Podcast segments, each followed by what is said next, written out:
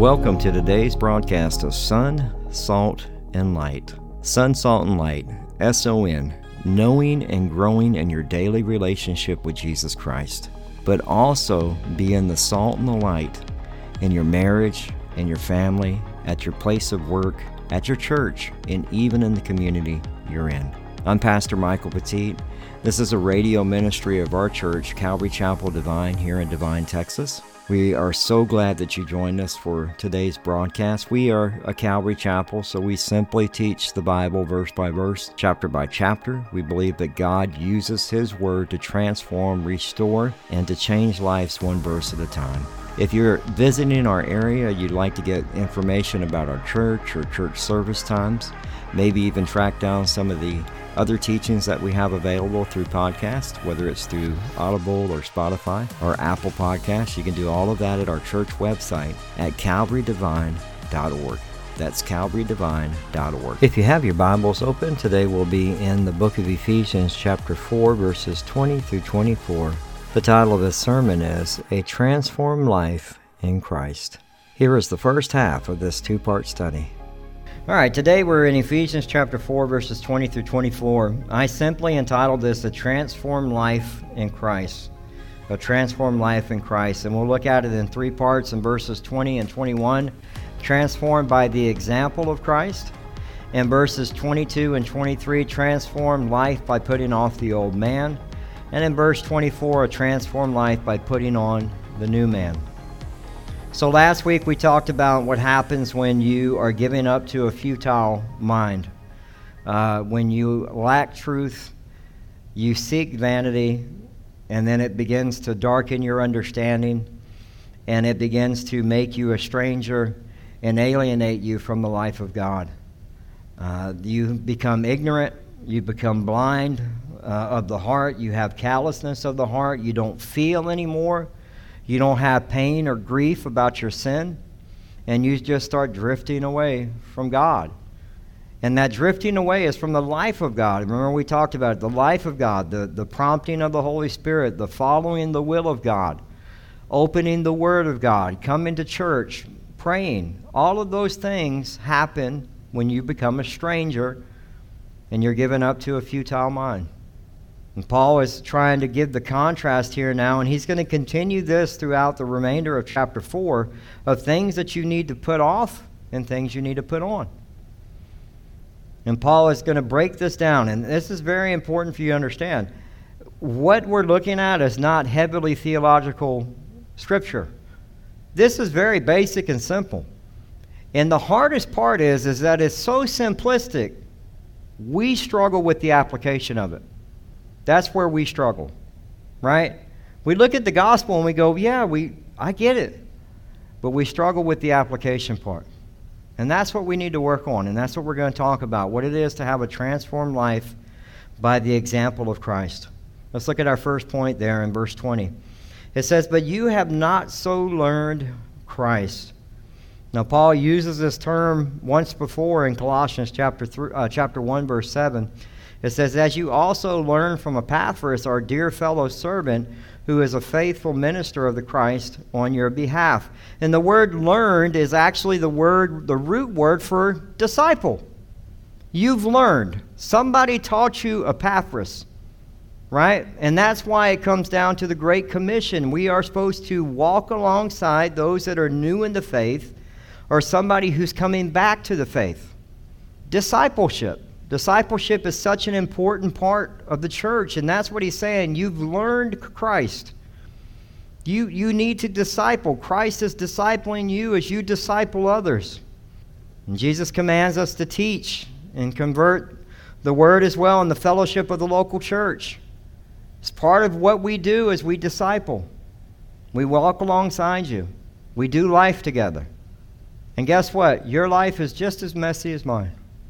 That's what we, we're so private, but we're so not private. We're so private, but we're so socially out there, right? But you're private with your stuff, but you put everything out online. And it's like at church, you need to know that there are people that you can walk alongside, that your, your business ain't going out in the street. Okay? And, and that you, you understand, like, I can tell this person, man, I'm struggling. I'm struggling to be a dad. Right? Be honest. Be honest. I can remember what it's like to have five kids. I can remember what it's like to, to be like, man, I just don't know if I'm going to get through today. But you need to be able to disciple, have somebody that's willing to disciple you and walk alongside you. And that you learn Christ together. My job is to teach you the Word of God so you learn Christ through His Word, because that's what transforms our lives. But it's our job as well to disciple each other. And you're probably thinking, Mike, who disciples you? Senior pastor and teacher Joe Marquez. Still, today. He's been doing it since 2009. When something's happening, something's going on, make the phone call, get a hold of them by text. I need prayer. I have guys here in town. The pastors meet, all of us, all the pastors meet, right? All the pastors meet. And we, we have, let me tell you, there are some things that could happen. And we need prayer. And we're praying for each other, praying for the churches. You need, I need it. So uh, you need it too, right? So you need to be learned, discipled in Christ. And what does it mean to learn Christ? Well, simply, He saved us, He changed us, He made us like Himself, He delivered us from this world. You're no longer of the flesh, and your standard of living, your example, is Christ. That's what you learn. Now, all of that sounds very simple, but living this out is where we struggle. Because of why? Free will. It's free will. That's, that's what always trips us up. 1 John chapter 4 verse 6 says we are of God. He who knows God hears us. He who is not of God does not hear us. By this we know the spirit of truth and the spirit of error. We, we have to have people that we can uh, listen to as teachers and, and, and be under their, their guidance. And, and that's important for us to understand. It's like when, when we spend time with people, do you, do you spend time talking about I would tell you to talk about the Cowboys and the Spurs, but neither one of them have been great in a long time. Now, we can talk Georgia Bulldogs all day long, especially because we're ranked number one, right? I can do that all day long. But do you talk about real things like, hey, where are you at in your Bible reading? Hey, can I pray for you? Because that sounds like a heavy thing that you're trying to carry. You know, are we serious about our faith? And, and, and we, we find out, you know, in time, time tells whether or not we're really walking with God or not. You find out if that person's just a natural man or a natural woman, if they're still in the flesh. Their actions usually come out. In 1 Corinthians chapter 2, verse 14, it says, But the natural man does not receive the things of the Spirit of God, for they are foolish to him, nor can, can he know them because they are spiritually discerned as we learn Christ, one of the things that we learned is we learned earlier in this chapter that each of you are given a gift from God. As you become a follower of Christ, some of you have been given gifts. And we're to use and administrate those gifts to each other within the body of Christ, right? In the church. And so all of us have a position that we are to play. And he talked about the unity of the Spirit drawn together by the gospel of Jesus Christ and Him being the head. And one of the things that, that kills a church more than anything is when we aren't learning Christ. And a good way of putting this is if I have an offensive line, I'm going to go back to football, right? They're supposed to block for the quarterback, okay? Now, if the offensive line hasn't studied the, the same plays that the quarterback studied, they're going to go one direction and the quarterback's going to get what? Killed. He's going to get killed. And so for us, we have a playbook. We have the playbook. This is your playbook. This is what you're supposed to be studying to learn Christ. Christ is from the beginning of Genesis all the way to Revelation. You can have that same analogy. You can have a, a quarterback who study the plays, and you have the offensive line that study the plays, but you have a wide receiver who's not in shape. They're not in the Word of God. They're not praying. They come to church sporadically. And if I go to throw the ball to him, he ain't going to have the energy or the time to run down the the line to catch it. We have to understand it's the body of Christ. It's, it's when, when the body of Christ is functioning and working together, we're learning Christ together. But when we start allowing ourselves to be given up to the futility of our minds and darkened understanding, we get pulled away from God because of the callousness of our heart, and we start allowing our lives to be controlled by lewdness, uncleanliness, and greediness we have to remember if we are to learn Christ, John 1:14 says, "And the Word became flesh and dwelt among us, and we beheld His glory, and the glory as a, as the only begotten of the Father, full of grace and truth." If you are to learn Christ, you are to know His Word because He is the Word, the Logos, and the Word became flesh. Well, you know, it's it's right there. You know, it's learn Christ, learn Him. Learn his word. If you are to be guided by the Holy Spirit, 1 Peter chapter 1 verses 15 through 16. But as he who called you holy, you also be holy in all your conduct, because it is written, Be holy, for I am holy. We are to be uh, understanding that you are to practice holiness, practice righteousness. Why do I use the word practice? Because you have free will and you will sin at some point. That's why you have grace. That's why you can confess that sin and repent and turn back to Jesus. It doesn't mean that we want to keep sinning. What we understand is the cost of the sin. But what we see is that we have a church that has gotten away from being holy. We've, we've gotten an American church that has allowed the culture and the world into the church. And the things that they're teaching don't line up with Scripture. You want to know what you're supposed to do? Micah chapter 6 verse uh, chapter 6 verse 8. He who has shown you, O man, what is good, and what does the Lord require of you? But to do justly, to love mercy, and to walk humbly with your God. So you're to, to be in his word, you're to be holy, you're to be uh, to do justly, to love mercy, and to walk humbly. You're learning Christ right now. This is just going through Scripture. These are things that we should be doing. It's what we should be doing. But he says in verse 21 if you indeed have heard him, have and have been taught by him. Now you, you've heard him. Now for many you go, well, I don't I don't hear Christ, right? I haven't heard him. John 10 verses 27. My sheep hear my voice, and I know them and they follow me. If anyone is listening to Jesus, you know his voice, you hear his voice through his word. It's understanding that you are to be taught by him and to hear him. And understanding that to be taught by him, it will be an example you would know. In Acts chapter 14, uh, Acts chapter 4 verse 13, it says now when they saw the boldness of Peter and John and perceived that they were uneducated and untrained men, they marveled and they realized that they had been with Jesus. If you've been with Jesus, they would understand. If you're being instructed, you've learned Christ, you've heard Christ, you're being taught by Christ, you would know.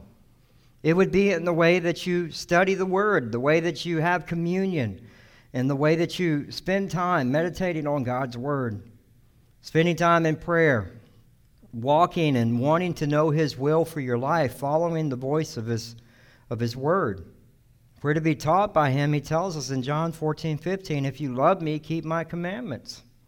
In John 14, 21, He who has my commandments and keeps them, it is he who loves me. And he who loves me will be loved by my Father, and I will love him and manifest myself to him. I love that. Like, if you want, because people will say, I've never heard him, I've never been taught by him. I've never learned him. And it's simply this like, I, I will love him and manifest myself to him. Do you understand that? Like, you, you have people in your life right now that need Jesus. You pray that. Lord, manifest yourself to him. Show yourself to be real. So they have to make a decision today. You pray that. You pray that. And, and if you need God, like, Lord, I need you to manifest yourself into this word so I can understand it, I need you to teach me. I've been there, I've cried that out. And the Holy Spirit that resides in you through the power of the Holy Spirit will teach you the Word of God. And we forget that. And you go, but He's never taught me how to pray. He taught you how to pray. Our Father who art in heaven, hallowed be thy name. The, the disciples asked the same thing. It's in His Word. You can be taught. It's whether or not you. What kind of student were you? I was not a good student. I, I barely passed high school academically suspended from two universities, and then I met Christ. And I started being able to understand the Word of God. And I went back to school and got my degree, which should have never happened. But it's all because of God, it's not Mike. God will manifest Himself to you. God will show you exactly what He wants for you, your life, your family, everything. You just need to ask. In James chapter 1, verse 25, he says, But he who looks into the perfect law of liberty and continues in it, and is not a forgetful hearer, but a doer of the work, this one will be blessed in what he does. He talks about the perfect law of liberty. He's like, You need to gaze into the perfect law of liberty, which is the Word of God. In James chapter 1, verse 25. And he tells you, like, don't forget it, be a hearer of it, be a doer of it and you'll be blessed. And you'll be blessed. And it says in, in verse 21 and have been taught by him as the truth is in Jesus. So last week we learned that when you have the futility of the mind, you're lacking truth. You, you start lacking truth. In John 14, 6, it says, Jesus said to him, I am the way, the truth, and the life. No one comes to the Father except through me. He is the truth. And the thing is, is what we need to remember is even in, in Ephesians, it tells you to stand therefore having girded your waist with truth. It's the first piece of armor to put on. And if the truth is Jesus, the demons flee, the mountains shake. We have no power, but he does, right? We put on truth. What does the world not want? Truth. What is the biggest question that the kids ask today? What is truth? What is a male? What is a female? What is truth? I define truth. That's how our culture is today. We were listening to um, the Christian Worldview coming in this morning on the radio station on Son, Salt, and Light. And um, he was talking about things that are going on in our country that are demonic. And, and one of the things they said is like, it used to be back in the 90s, you could actually have a debate with somebody and bring facts and truth and come to a place of, of agreement. Or at least saying, you know what, that's, I didn't know that. I didn't understand that. Now there is no truth. I define what truth is. That's how they, this culture is. I define what a male is, I define what a female is, I define what gender is. I can live however I want. They're talking about the increase of demonic, satanic after school programs throughout the United States. That stuff 20 years ago never would happen, but it's happening now. We're, we're, we're focused on the wrong thing. When we think about truth, we think about Jesus Christ, and if He is the way and the truth and the life, we have to understand that it's not the politicians. We're focused on the wrong thing. It's not the LGBTQ and all that other stuff. It's not that. It's not gender equality. It's not that. There's a demonic force at power in our United States, and we need to wake up to that. Because if Jesus is the way, truth, and life, the demonic forces know their time is coming to an end. And they are throwing everything but the kitchen sink out. And Americans are being so gullible and falling right into it. You have the, the head of the water organization in Maui talking about false gods of water, the god of water. Somebody ought to dunk him in a bucket of water and wake him up because people died because of a holistic approach of equity in Maui. What is wrong with us? There's a fire, you put the fire out. Kids died. That's demonic. You have, you have people trying to buy land and acquire the land, and the bodies have not even been picked up out of the ground yet. What is wrong with us? In Minneapolis, You can go to the art studio downtown Minneapolis and cast and call out demons for your family. It was a family event. And they want you to know who those demons are so you can use them in your life. This is happening. So I don't look at a president as a problem. I don't look at a Congress or a Senate as a problem. I see a demonic problem in the United States. And I'm asking the questions where are the Christians at? If the mountains shake and the demons flee, what are we doing? Are we praying? Are we asking these things to be cast out? Are we asking for the truth of God's word to go out? If I am, uh, as a pastor, to teach you that, that you're supposed to learn Christ, you hear of him, you've been taught by him, and you know the truth that is in Jesus Christ. And let me tell you something they can take your freedom, because they will try to at some point, but they cannot take the truth from you. They can take your Bibles, but they cannot take Jesus Christ from you, who resides in you. That's the truth. They can't separate me from that. Kill me, stone me, whatever you want, but my body doesn't end here. My soul goes on to heaven. Fine. But do we have that understanding that that's how we follow Jesus? Are we willing to do that? Because we have what we have happening now is we have a lot of just fans of Christ. We have fans of Christ. We have people attending churches like Transformation Church in Oklahoma City. The guy is not teaching biblically. The guy is cursing on stage. The guy is tossing, making it rain on stage, calling Jesus a stripper. And it's the biggest growing church in America. And they're fans. They're lost. They're not being taught the Word of God. They're not being taught the truth of Christ. This is what's happening in our world today. We are called to be followers of Christ. We are to walk in the light, to walk away from the dark understanding of the futile mind. He tells us in our second point transform life by putting off the old man. He says that you put off concerning your former conduct the old man which grows corrupt according to the deceitful lust, to put off, to cast aside. And the concerning the former conduct, to stop doing the things that displease God. That's as blunt as I can say it. If you know what displeases God, stop. Okay? Because he's talking about the corrupt. That what he's talking about is, is that corrupt thing that you're carrying is a de- decomposing body. You, you keep trying to put on the old man, and that thing is dead.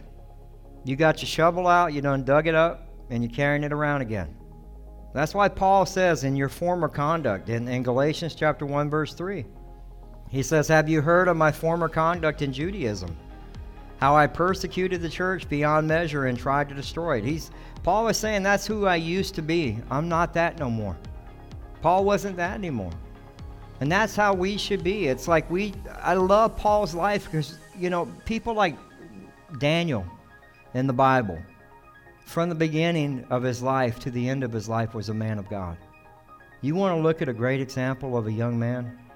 That's a great example of the Bible. Peter's a great example because we're a lot, a lot of us have Peter in us, right? We do. But he, he was a follower of Christ. He was a follower of Christ. And so our former conduct should be no longer. That old you should be gone, and, and there should be no deceitful lust. That's what you get deceived by.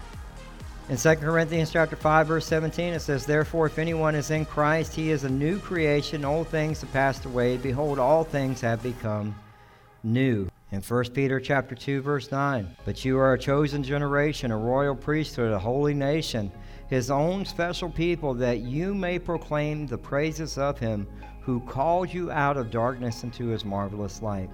Stop walking back to the darkness.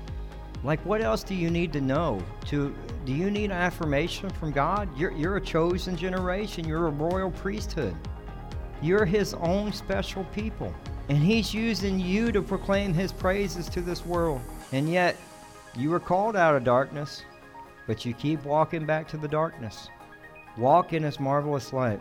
Romans chapter 6, verse 4 Therefore we buried with him through baptism and, uh, and to death, that just as Christ was raised from the dead by the glory of the Father, even so we also should walk in the newness of life. And then Romans chapter 6 6, knowing this, that the old man was crucified with him, that the body of sin might be done away with, that we should no longer be slaves of sin.